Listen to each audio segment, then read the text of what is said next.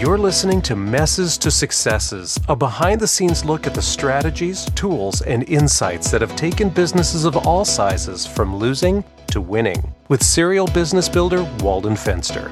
For a VIP experience with Walden and the Venture Studios team, visit venturestudios.com slash podcast.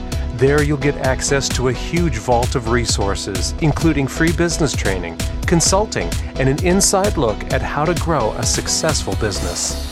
Welcome to the Messes to Successes podcast. On this week's episode, we want to uncover the seven pillars of a successful business. Running a successful business isn't an accident. Uh, you don't stumble upon success. There are several factors that play into it. The good news is, if you know what those factors are, you can align your operations with them and give yourself a better shot at success. Walden Fenster has a great deal of experience operating successful and unsuccessful businesses, and he wants to spend this episode sharing what those success factors are. So, welcome, Walden. Cool. Well, I appreciate your time today, Chad, and everybody listening. Uh, Walden, first give us the 30,000 foot view of your experience as a business builder. I'm originally from a little tiny cattle ranch in the middle of Wyoming. Now I am a entrepreneur in Chicago, Illinois. I've built and exited over a dozen companies and have been part of over 50 startups in the past 12 years. Let's start with a definition. How do you define what is a successful business? I think that is a uh, is a lawyer answer where it kind of depends. So uh, I, I've always defined success as what it means to the actual entrepreneur or the business owner. So whatever they see as success in their life. Some people it's hitting a certain amount of zeros in the bank. Some of it's the amount of time freedom that they have. Some of it's about um, the legacy that they're leaving beyond them. You know, being able to leave a business for your kids is a different level of mindset on how you're going to build it, scale it, or even potentially exit it or not exit it, depending on what your strategy is. So, like, the definition of success is always going to be what the entrepreneur sees and what they see in their vision compared to me imposing what my vision of success is for them. Now, I've heard that about 90% of all business startups fail within the first year, and, and 90% of those that survive fail within five years. Is that still accurate? It's pretty accurate. And the, the crazy thing is, um, the more and more we evolve as society, like small base, small to mid-sized businesses actually make up like 80 to 90% of the GDP too. So like we actually have a humongous amount of dollars flowing through small businesses, but they're still failing um, time and time again. And it's really because uh, th- there's a handful of things that you, you asked about success. There, there's typically six to seven things that we actually look for as a formula for success. It's just wh- how we tweak that end uh, end variable on where they want to be at, what their goals are, and things like that. But like ultimately you'd be shocked about how many businesses fail just because they don't have a goal in mind of where they want to be. Okay, then let's get right into it. Uh, tell us what you believe is the first of the seven pillars. So, like the big thing, and entrepreneurs have to have faith, and it's one of the first things that I, I look for not only in businesses, but also if I'm going to partner with somebody or go into a new business. We have to have faith that it's going to work because faith is what's going to get you through the hard times. I mean, it's entrepreneurship. It's going to suck at times. you know, like there's going to be not good times, but you have to have faith and know and kind of just walk by faith and not by sight in some situations where you just got to know that you know that you know that your business is going to succeed and that no matter what, um, no matter what hurdle comes at you, you're going to go over it. All right, for many people, faith has a religious connotation to it, but you have said that faith is bigger than that. Can you give us how you define faith as it pertains to business and success?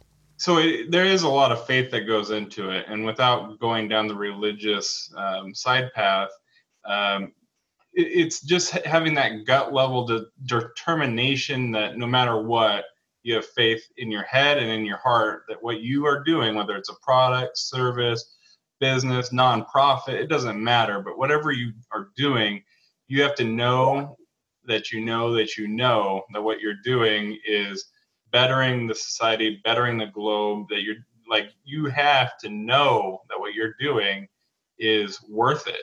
Because if it's not worth it, you're going to quit the first time the first lawsuit comes, or you're going to quit the first time that uh, the first employee quits, or maybe you don't even have employees. Maybe it's a manufacturing issue, whatever. But if you if you don't have that faith that and just that overall just ability to know that it's going to work out when those issues happen you're going to quit uh, let's put this in practical terms now how can you tell if you have the pillar of faith working for you ultimately did you quit if you quit i mean you have to really take a step back and reevaluate that if you have the faith and the mindset of where you're headed is the end all goal of where you want to be uh, if if you really have that mindset and you uh, it, it's overall like if I had to relate it to one like skill that somebody has that kind of shows you how how much faith they have, it's a teachability level.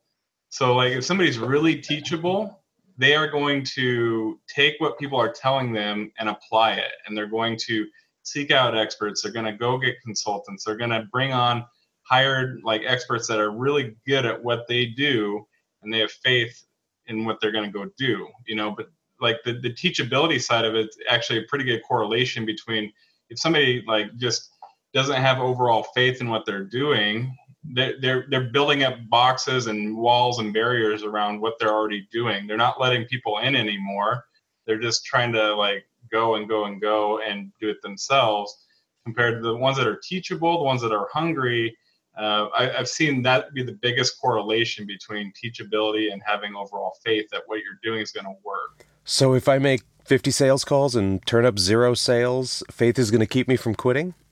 Faith would keep I, I, in my opinion, yes, because if if you get told no 50 times in a day, if you don't have faith that what you're doing is for the better good, you'd more than likely quit. you know, so just like you know, the one of the going back to the kind of some of the religious side, like Mormons get told no and the door slammed in their face every single day, and they they're out there 365 days a year just pushing their message, you know. But if they didn't have that faith in what they're doing was worth it, they'd quit, you know. But the ones that like take it to the next level and become teachable, learn new skills, learn new like skill sets, they go from being told no to like being told yes time and time and time and time again because not only do, now do they have faith in what they're doing, but they were teachable and sought out professionals to take them to the next level. So if I'm in a situation where my give up button, let's say, is way too easy to reach, what are some corrective measures I can take if my faith in my business or my business idea is lacking? I'm a huge believer in having like physical items around you. So the movie is Inception with Leonardo. DiCaprio, where they have like the the totems or whatever. Todd Herman in his book Alter Ego references having these totems also. You know, but like these things represent not only where you're at, but what you're going through. If, if you have this huge vision to be a billionaire, go after a billion dollar and build a billion dollar company or a hundred million dollar company, something, you know, like, but you're starting out from scratch or just an idea. The moment that you now have like your physical brand printed on something, it becomes a little more real you know, the moment that you're wearing that brand, it becomes even more real. The more that now you're seeing your advertisements all over the interwebs, you know, it's becoming a little more real.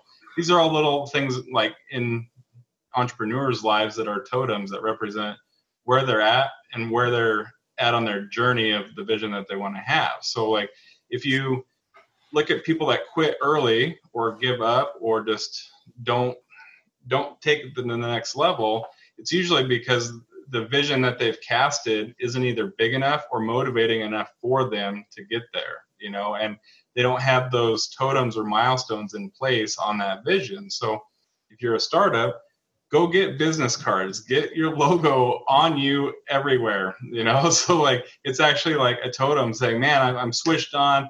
My company is awesome. My brand is wearable. Like I, would never advocate for people getting like tattoos of the company just in case, but like you you want to have like representation of like where you're at on the path because then it's more the bite by bite scenario on how to eat an elephant instead of trying to eat the whole elephant. Like man i just saw my my first ad go up or uh, now i'm on tv on this commercial whatever it is but like it's these milestones you know? I went from radio now i'm on tv now i'm all over social media whatever it is but like just stair stepping up and it's just the more that you can go that granular route the less likely you're going to quit because you're you're segmenting your risk and you're segmenting all the no's and issues that might be coming up. I remember the first time I launched a business website and a Facebook page for my business. It made my idea seem so much more real. First domain name, man. I think it kind of wears off over time, but it's always like one of those first things that you start with in a business. You know, you go solidify your name and your branding and your like web web domain and all these things because they're all really important things because you're like you're building your future you know mm-hmm. you're building what your uh, what your vision is you're, you're bringing it to life and those those little things like they're just yeah they're check marks on a task list but overall like it helps you get that you're, it helps get yourself to buy into the vision that you're creating. So you're listening to Messes to Successes with Walden Fenster. Walden, we've identified the first pillar of a successful business is faith. So let's move on to the second pillar. Yeah. So the other, the next one, and these are not in order. This is just the seven things that I've isolated and found in different levels of successful businesses. So, like, you might be like, oh, yeah, faith is number one, but technically, depending on how your business is structured, it could be later on in the pillars. But, like, um, pillar number two that I usually like to address is clients, clients and sales. But, like, overall, if you don't have clients, you don't really have a business, which is right. kind of a big issue. Just like if you only have one client, that's a big issue also. You know, like if you're just dedicated to one person, it's a huge risk, huge like lack of reward if you're dedicated to one person. You know, so we we I like to step in and look at the client base of what people have and see because if the there's a handful of different business models out there that you could be going with. You know, there's a lot of stuff online nowadays. There's digital businesses. There's more brick and mortar, but those are typically failing now and becoming more like I, I don't know. We saw in Chicago they've been trying to convert old malls into like homeless shelters. So like brick and mortar is slowly going away, uh, depending on the model that they're in. So I mean, just different models represent different things, but that's where the clients, and you'll never hear me call them customers. You'll never hear me call them patients or donors or whatever it is. They're all clients, no matter what business model it is, because a client is a long-term relationship. So I have clients that have been clients since my first business 12 years ago that are still with me today. Just like I have employees that have been with me from the very beginning and very loyal people from the very beginning too. So like that mindset that we are just talking about of like creating this long-term vision is not fulfilled by customers. It's not fulfilled by an order. It's not fulfilled by calling somebody a patient or a donor if you're a nonprofit. It's like don't label something as a one-time transaction. These people are clients, they're clients for life. Once that email goes on your list, they're on there forever unless they opt out. But like more than likely they're with you forever, you know. So like but looking at those clients really shows you how stable that pillar is in that business. So that that client list is going to show you that hey, if one thing happens over here in the economy, does does the whole business go away? You know if this industry gets one compliance thing like that happens you know like does this whole business go away?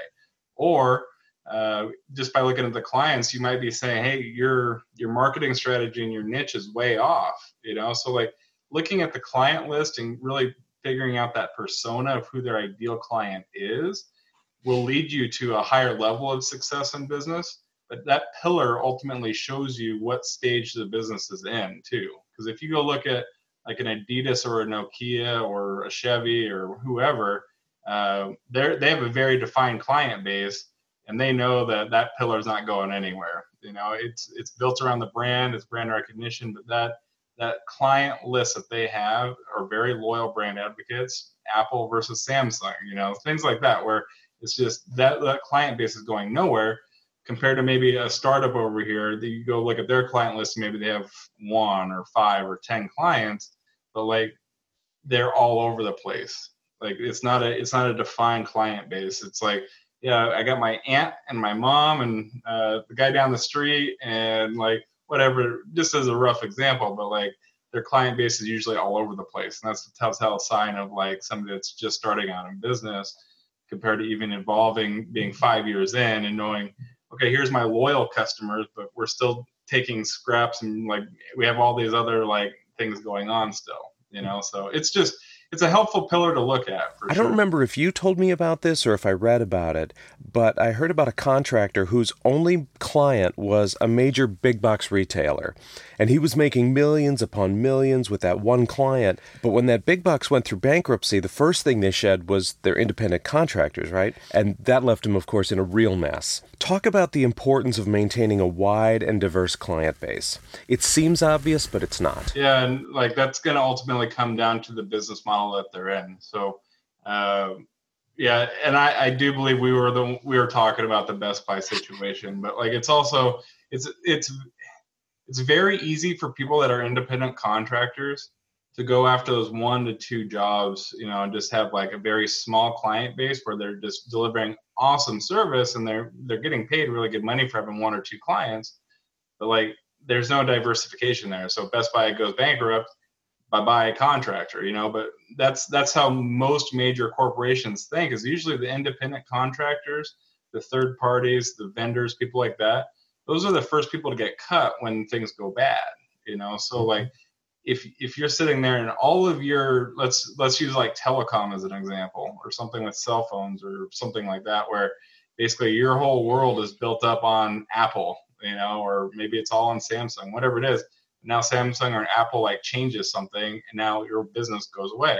You know, like it's just it's you have to be diverse in what you're doing and being like watching your your peripherals on ways to pivot in your business model so that you don't get sucked into one or two clients. Now, with each of these pillars, there's indicators that it's working and indicators that it isn't in your business. Uh, we talk about the corrective measures that a business needs to take to pivot, and that's a great way of describing it uh, because sometimes you need to strengthen that pillar in your own business, or you recognize maybe there's a change in the market or in the industry, and you have to pivot to adjust.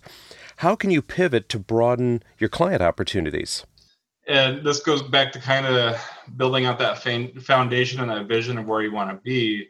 Uh, I'm not I'm not like saying, hey, if your industry is mowing grass over here, you should go like start like rebuilding cars too or something. You know, I'm not I'm not saying like go after and start all these different revenue channels so that you're diverse.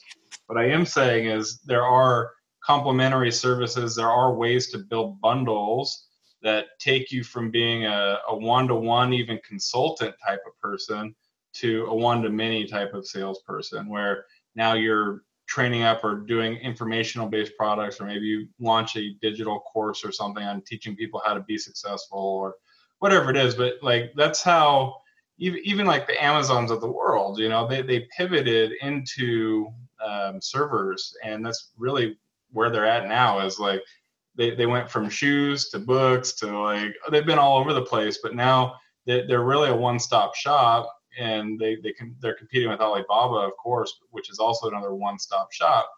What's really diversifying them and making them have a, an additional pivot point is that aws and like that server space because now they're stepping off into more of the digital realm of things plus their whole business runs on servers so now that that vertical like integration of a, a, revenue channel is something that they can also benefit from within.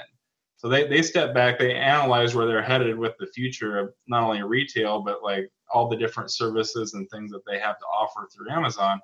And yeah they came up with aws which is going to be become probably one of the biggest like sole revenue generators of Amazon. We're talking to Walden Fenster on the Messes to Successes podcast.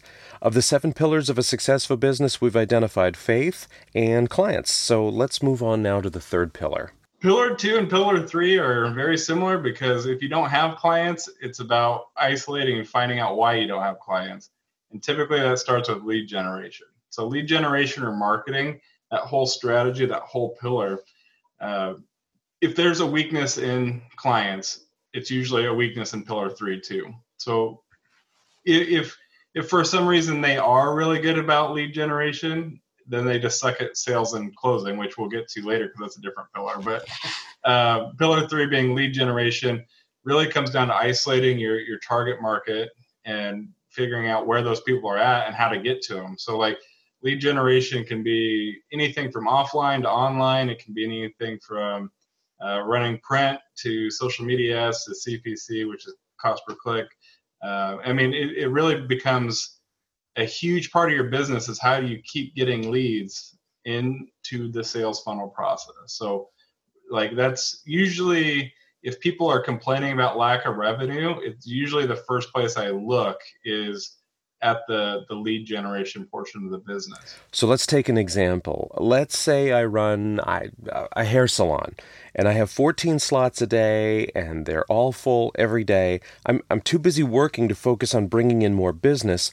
Why should I care about lead generation when my day is full? Well, you think it well there's two things. So uh, I actually just talked to a chiropractor about the same exact subject. So like he's like, yeah, I was busy. I'm like constantly busy. Like Monday through Wednesdays, like or Monday and Wednesdays are my heavy days, and it's like I don't stop from six to six. Like it's just like cram, cram, cram, cram, and he's just like, and I really don't need to go the marketing route or for lead gen. And I was like, well, do you or don't you? You know, it's kind of like one of those things where nowadays even even lead gen is part of your branding. It's part of your brand exposure. It's part of the awareness of you and your brand because even if you have to create a wait list for your product and service, that's better than not having a wait list and not having people lined up ready to go. So just like we were talking about earlier with diversification of clients, something happens to one client or one niche. Maybe you're a chiropractor and all you're servicing is uh, baseball players that have bad shoulders or something, you know. So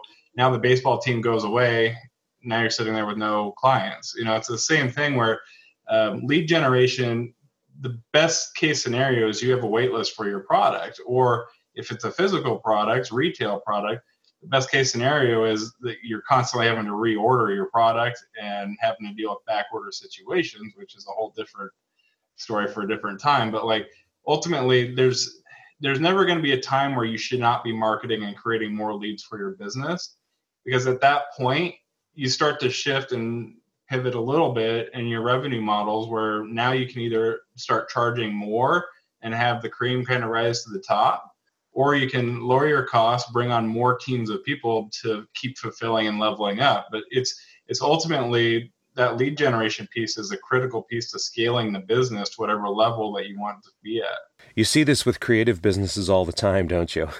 Graphic designers, web developers, musicians, photographers, they build a big book of business and they don't dare take on any more work because they're full.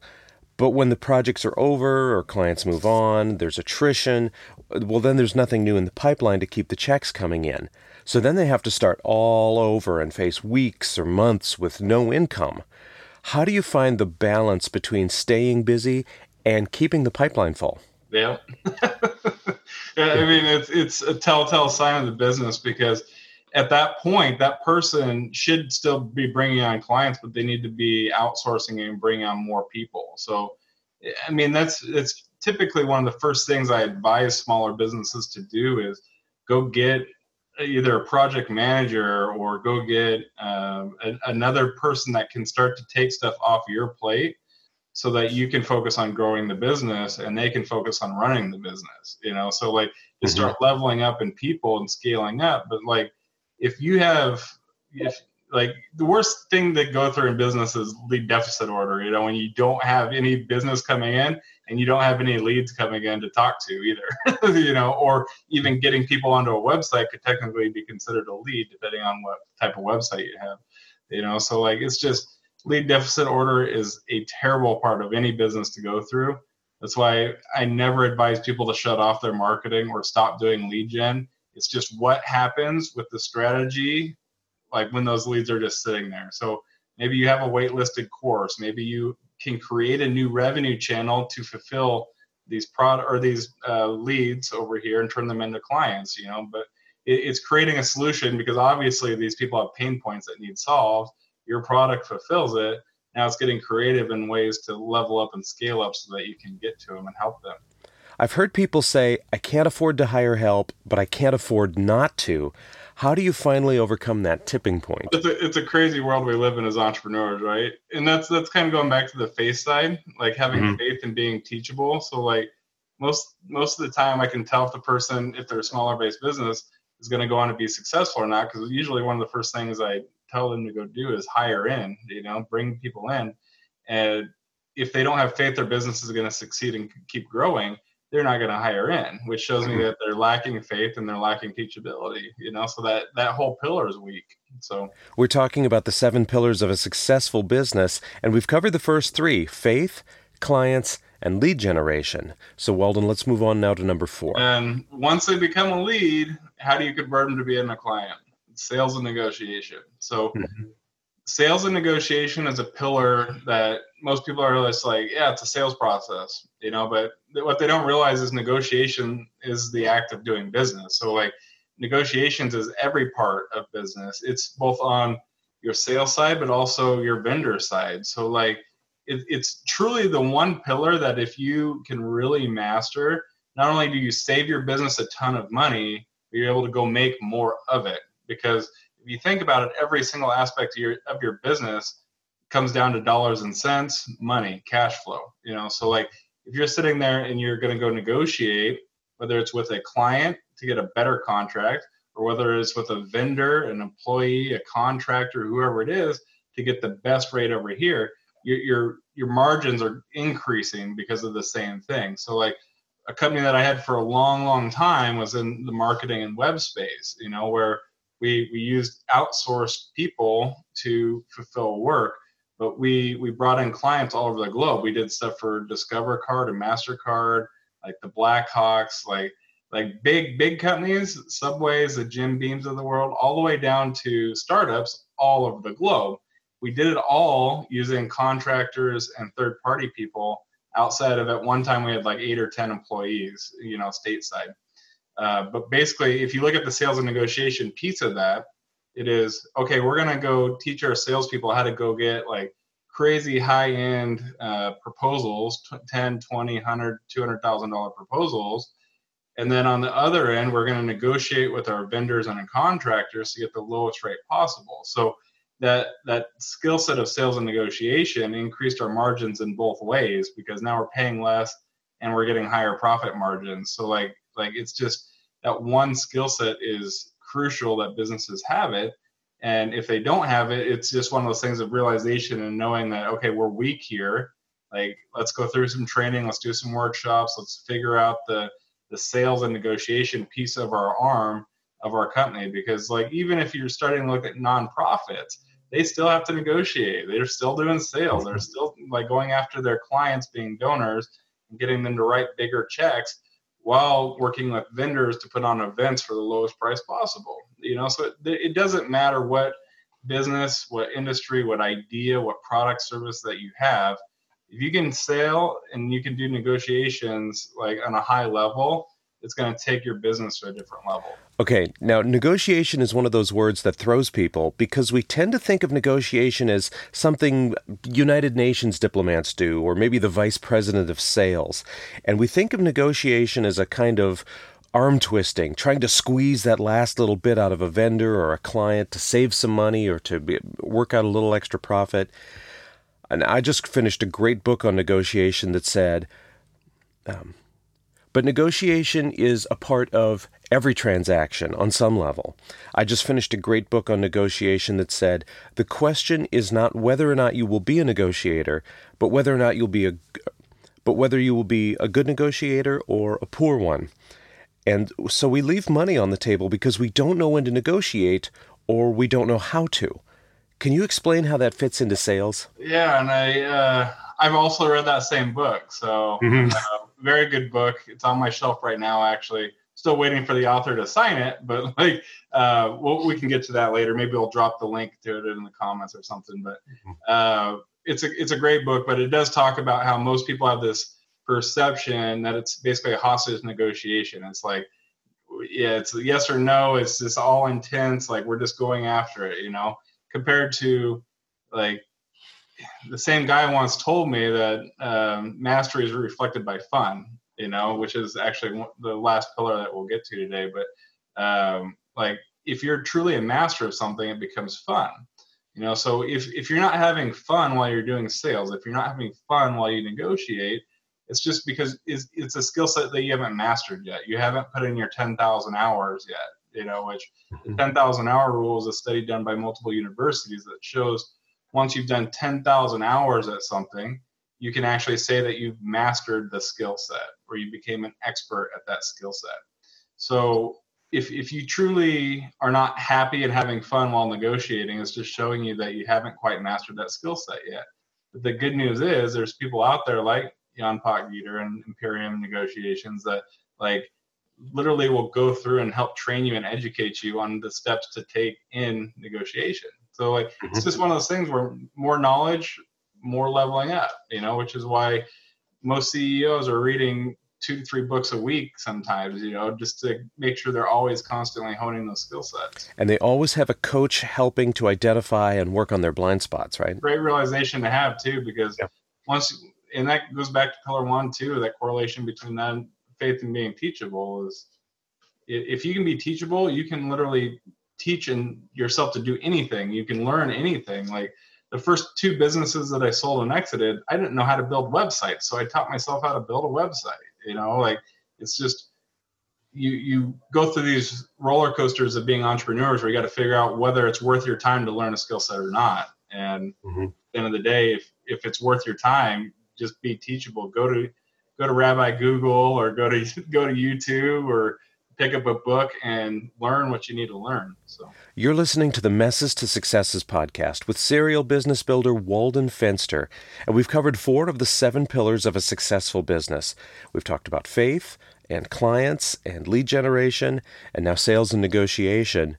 So heading into the final stretch, let's talk about number 5. Which number 5 is it, it's one of the cornerstones of the whole business, but it's the operations and systems side of things. So uh, which I guess some people can see it as a, the team side of things too. But really, operations is it's the dry, boring side of the fun, sexy side of sales and marketing. You know, so but it's the operation side is what gets the job done, fulfills orders, creates those processes and systems, uses technology, does all the the nitty gritty stuff that runs the whole business. But when people start to think about a business that's scalable and can be duplicated and grow and all these things, it's got to have that tech component to it and it has to have that operations piece to it. If it doesn't, then it's just literally like we're bringing all this money, but we have no idea the numbers behind the business. We don't have it. We have tech systems everywhere. Like we're we're just like it. If you're scatterbrained, you cannot scale scatterbrained because it's cause more issues than anything. You know, so like it's sitting back realizing that like most people start their entrepreneur journey on the sales and marketing side. They're like, okay, I have this idea for this widget, this service, whatever it is. I'm just gonna go sell it and see who buys it and gives me money. And then once they give them money, they're like, crap, what do I do now? You know, type of mindset. Whereas if you start to look at like the plan that we were talking about very early on in pillar one, it's that that plan of where you want to be at and the milestones and things that are happening along the way. But like you have to know that that system and that just overall operations component needs to be built from day one so that when you get into it and you're hiring your third or fifth or tenth employee you have manuals you have processes you have all that stuff set up so that if this happens this happens type of thing. Because what that does is it creates a, the ability to actually grow and scale and hire in components of the business instead of having to find a jack of all trades or a julie of all trades and make them have to know everything about your business from day one. I remember an example you shared with me of a young entrepreneur who had a great product idea in the video space. Uh, now, he, he had a great website, great marketing copy, promotions, and incentives. Uh, but when it came to operations, that was the missing pillar for him. What did you say to him in that situation? Oh man, there, there's a couple things I believe I told that young entrepreneur. so like, um, like literally you, you cannot scale like a cluster F of anything. So like, but second of all, if you do not know what you're like throwing your darts at, you know, like how how are you able to see if you're even hitting the target? But then on the operation and system side, once you do hit that target, what's going to happen to that client you know? And then where are the true numbers at in that business model which is what the ops and the system side is of it. So if you don't know your numbers you're never going to continue to optimize your business. You're going to you're going to get flutter pitted out never hire that first person. You're never going to hire that video person. You're never going to hire that assistant whatever it is. But like even though more than likely you had the money from day one as soon as you hit that client and hit that bullseye, you know, when you're shooting at it. And it's just if you don't have the ops and systems come in, what happens the day that you go from one one client to maybe you hit a home run and now you have 10 or 20 clients that come in the door? Would that actually help you or would it hurt you? Would that actually crush your business or would that be a catalyst to take you to the next level? If you don't have operations and systems in place, if I handed you 20 or 100 clients right now, or a thousand clients, or whatever that number is, would it crush your business? Would you go out of business trying to fulfill on all that, or would you actually have the systems and processes in place to make it happen? So if if you're working with a small business and you see that uh, maybe they have a great marketing scheme or a great product, but there's no operational systems that they can scale, what is the corrective measure that you take to fix that? It's it's something I call a tech audit. So tech audit is going to show you just about anything and everything there is to know about that business, from the employee side of things to um, every single moving component of the tech. So where the websites are at, what systems need to talk to each other. Do you have time clocks? Do you have payroll? Do you have accounting? How are all these things communicating and talking and working together? Uh, and that's done through a tech audit. And that tech audit, uh, as long as you know what you're looking for, it doesn't have to take weeks on end. What usually does need to happen though is do some one-on-one interviews with the actual employees or owners of the company and figure out what systems they're using day to day, what they use them for, the importance of them, and how much ultimately those things cost. So, uh, like we, we were just doing a, a restructure of a company here um, over the last 60 days or so. And when we first jumped into it, doing going through this tech audit process, we found that just about every single person was using a different software for something else. So then you start to add up all that tech waste and that tech spend because it's not centralized. So everybody's wasting time trying to learn other things or they're getting pulled in 12 different directions. And now you're spending money on 38 different systems, you know, which is an accurate number for this company that we just got done working with. So, like, literally 38 systems that we centralized down to one or two but it all started with that tech audit of figuring out what people are using different things for and how to get rid of them because the moment that you can cut 10 20 30 different software for service like membership style like softwares out of a business you just skyrocketed that bottom line you know your profit margins just went way up when you because now you're saving six to seven figures a year in tech waste. Awesome but it's it's centralizing. But you have to know the the vision and plan for where those people are at. So if if you tell me you're going to build a business on sales funnels you know there, there's a few softwares out there that can help you build a really nice sales funnel. But ultimately like what what's after that? So where's the fulfillment piece?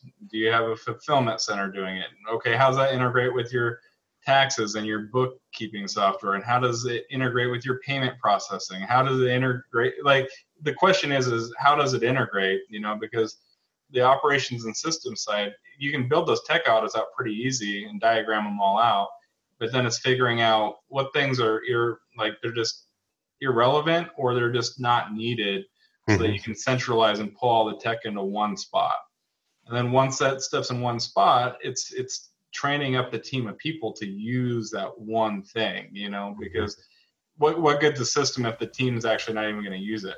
So you're listening to the Messes to Successes podcast with Walden Fenster, and we're looking at the seven pillars of a successful business. We've looked at faith, clients, lead generation, sales and negotiation, and operations. Um, so now let's move on to pillar number six. Yeah, number six, and I I hate this subject because I'm terrible at it. so Here it comes. This is, this is one of the things that I hire out, and like I, I should always do the disclaimer that I'm not an attorney and I'm not a lawyer. I'm not a lawyer. I'm not an accountant. I'm not a fiduciary advisor. Nothing, none of that. So don't come back to me and try to like say I told you to go do this because I'm just telling you from my experience what happened. But like I, I suck at the money side of the business, and pillar mm-hmm. six is the money.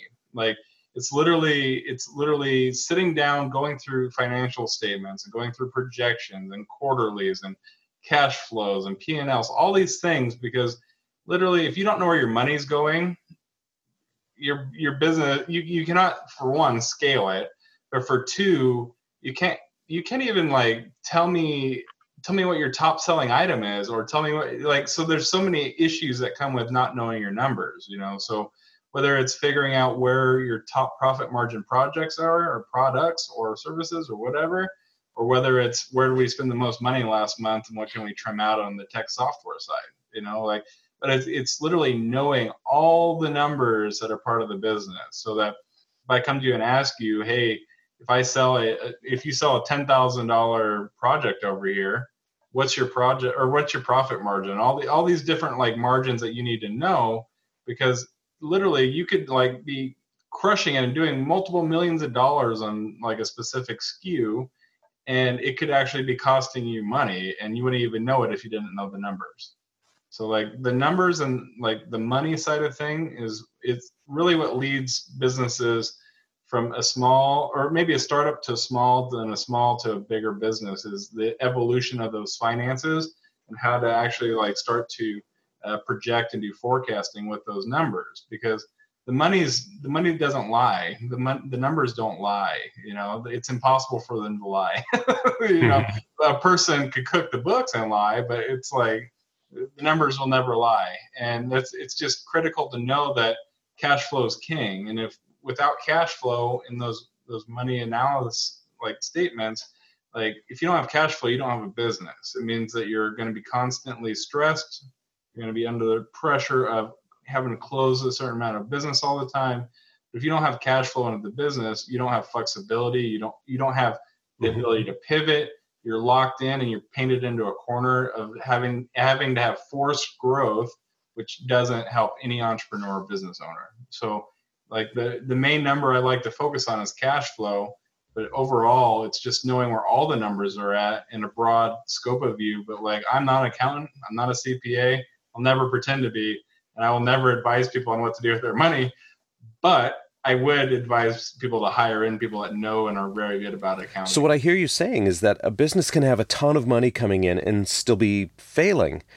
What's the indicator that that's the case? By following the money, usually. But like, if you follow the money through there, you're going to figure out where they're blowing money, where there's excessive amounts of employees, whether there's vendors that are ripping them off, whether it's just overall a bad product. Because there are such things as bad products, and they're called loss leaders. So like, just because you're losing money on it doesn't mean you should throw it away. You know, the concept of a loss leader is something that you're basically creating and you're just going to give away or at least try to break even on you know so in the the digital marketing space it's hey we're going to go write a book or an ebook we're going to pay all these people to create all this content and then i'm going to give it to you for an email address you know like of course that SKU is going to always be in the red you know you're never going to come out of that one you know it's not like you're going to go sell become a best time like like award winning author based on an ebook and make millions of dollars on it. You know, it's considered a loss leading product.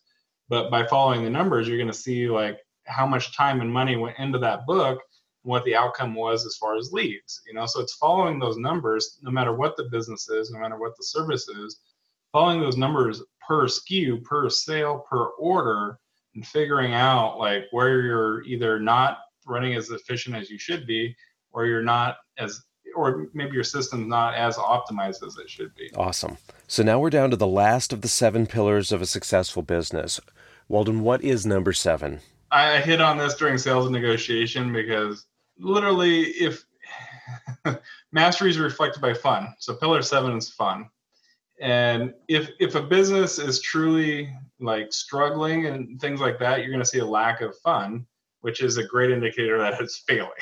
you know, it's like it's not that hard. It's not rocket science. You know, so like, uh, but fun. If somebody's having fun and they can actually like, basically, like I said with sales and negotiation, ten thousand hours makes you an expert.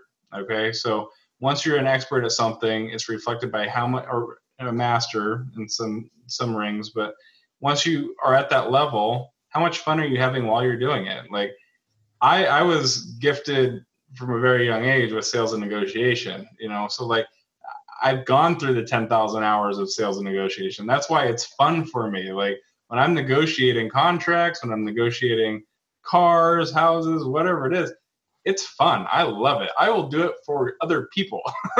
you know, like it's just it. I love it. You know, and then you take a different skill set, like and one that I like I'm trying to build up to, but like just um, being like a funnel expert or just like looking at funnels. You know, like I've probably put maybe three to five thousand hour, three to four thousand hours probably into learning like how to create my own sales funnels. Like I'm not an expert at that. I still go through times where I freaking hate building it and I don't like to do it. I'd rather just hire it out. But if I hire it out, I'm cheating myself on learning how to do it and becoming a master at a funnel. You know, and three to four thousand hours of education on anything still makes you a lot more of an expert than the like the person that's just graduated in college or like just not even going to college but just teaching themselves and just started. You know, so you have to be respectful of where you're at on that process so that you can have some self-reflection there. But like overall once you start to hit those five seven ten thousand hour marks you know you start to have more fun at it you know? It becomes like more of a, a gamified model you know? So now i can sit down with somebody and say hey okay, let's let's see how fast we can build a funnel you know? And then it becomes fun because now it's a little game that you have set up you know? But when you're first building a funnel you're like, what the heck do I do? Where do I get a domain name from? Like, it's frustrating, it's irritating. Maybe my APIs aren't linking, all these different things. And it's just like, it's the worst time ever because you're trying to figure it all out, you know? So it's not fun, you know? So as you have this progression in business from either an entrepreneur to a small business, small to large, like, let me tell you what, exiting a business is pretty damn fun. like, so I mean, it's just as you start to evolve and start to master your skill set, master your business, you start to see higher up levels of leadership have a lot more fun. You know, like I'm pretty sure that like a Jeff Bezos has a lot of fun in his life or an Elon Musk, you know, like they they go do really fun stuff, but they're also at their like pinnacle growth points where they've gone through tens of thousands, hundreds of thousands of hours of like like learning and education and going through all those hurdles and like all those like trials and tribulations that they went through to get to where they're at now it becomes fun because like you, you see them out there on their private jets. I've never seen anybody ride on a private jet that wasn't smiling. Like it's just it's different experiences with different levels of success. But as as we were talking about at the beginning it's it's mapping out and kind of reverse engineering and i loved your example about the fedex truck. Like reverse engineering is a powerful powerful skill set that if you can actually do it in a business model it's it's going to create insane amounts of success because you know where you need to be and then you reverse engineer and create your tasks. So mm-hmm. it's like this like creating fun into your business you can schedule fun. Like most people like that are in like an operational standpoint accountants those people like that like they're they're more dry people but they can still schedule to have fun. They can go out and like have a couple drinks they can go whatever you know but like like once that flexibility kicks in where you have that time freedom, you can choose to have fun or you can choose to schedule fun. But like when I'm looking at an entrepreneur or at a business and I'm looking at a potential client, I'm looking at that level of fun in their life right now. And if they're not having it, why? And if they are having it, it just gives me a little bit more portrayal into that person because if any of these other pillars don't like or are not working out, that level of fun could be affecting those pillars you know so if like you have a certain level of fun that you're wanting to go drive lamborghinis but you're only making $15 an hour like your business is going to crumble because you're trying to have too much fun you know right. so like like you have to analyze that fun level but see see how it relates to those other six pillars. But it's not just for fun in the uh, entertainment sense of the word, but it's do you enjoy what you do? Is that right? Right. Do you like waking up and like putting your shoes on and going to your work, whether it's in your basement in an office, whether it's like in an office space, whether it's flying around the world? Like, are you having fun doing what you're doing? You know, the moment that it becomes not fun is when you start to be more affected by the word no or just like just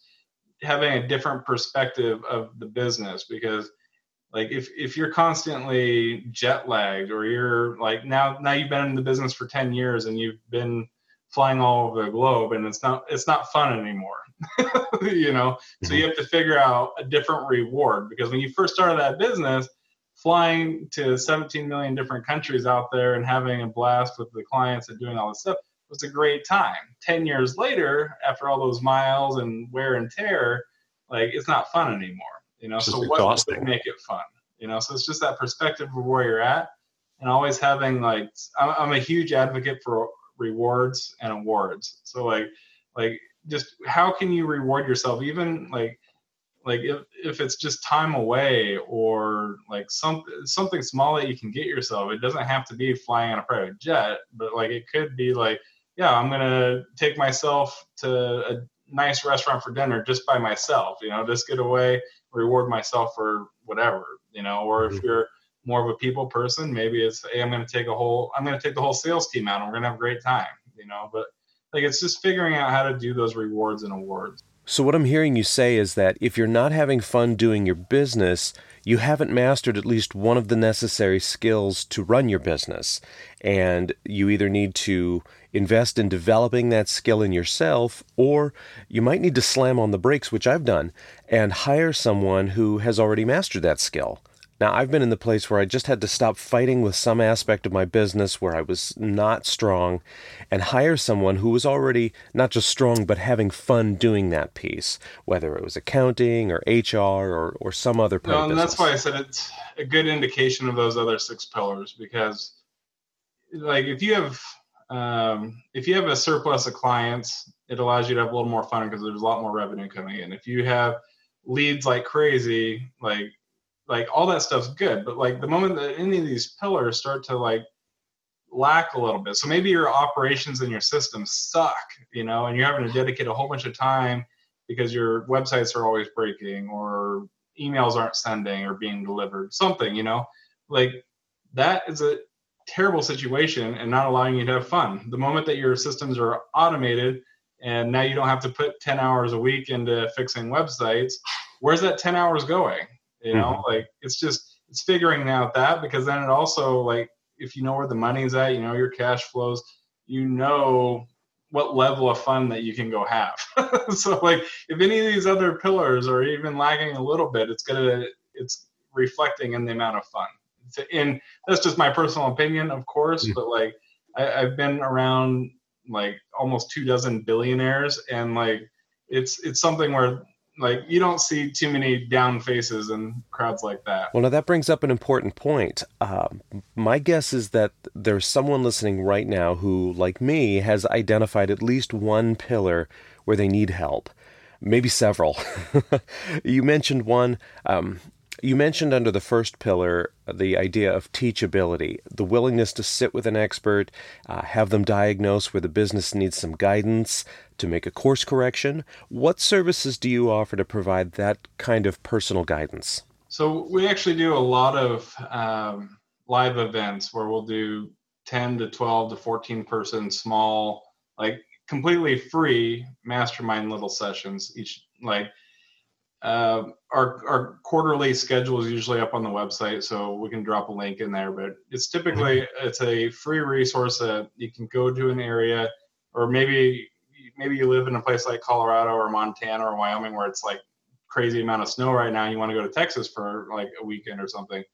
Like we have events around the whole the whole nation, the United States, um, so that we are able to put on events and help business owners walk through that if it's more of a, a, tailored one-on-one approach that you're looking for more of like that the tech audit that i was talking about or advice on lead gen or sales or whatever normally we do fit calls and they're evaluated at 497 so just under $500 for an hour. Well it's 45 minutes but typically we go to an hour uh, worth of analysis and like just going through your business and figuring out where what's going on what's going on what's going right, what's going wrong, just like overall, like feeling it out. But because of um, just really stepping more into the consulting side, we've actually been giving those calls away for free.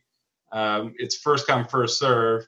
And basically, there's a uh, link to my calendar. So you'd be speaking with me directly um, on hmm. behalf of Venture Studio.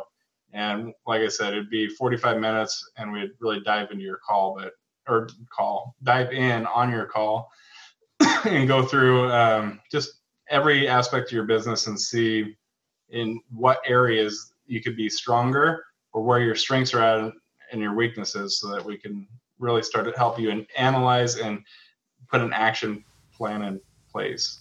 Terrific. Where can our listeners learn more about Venture Studios and all of the services that you offer? Uh, venturestudio.com. Um, usually, right there on that homepage slider, we have resources around our masterminds and our C level for higher executive packages, our consulting packages. Uh, just everything's on that first page of the website. Uh, there's also a calendar section that will be going live here, and I'm not going to put a, a huge date on there, but it'll be all all of our 2020 events will be on that calendar. That should be live here by the end of 2019.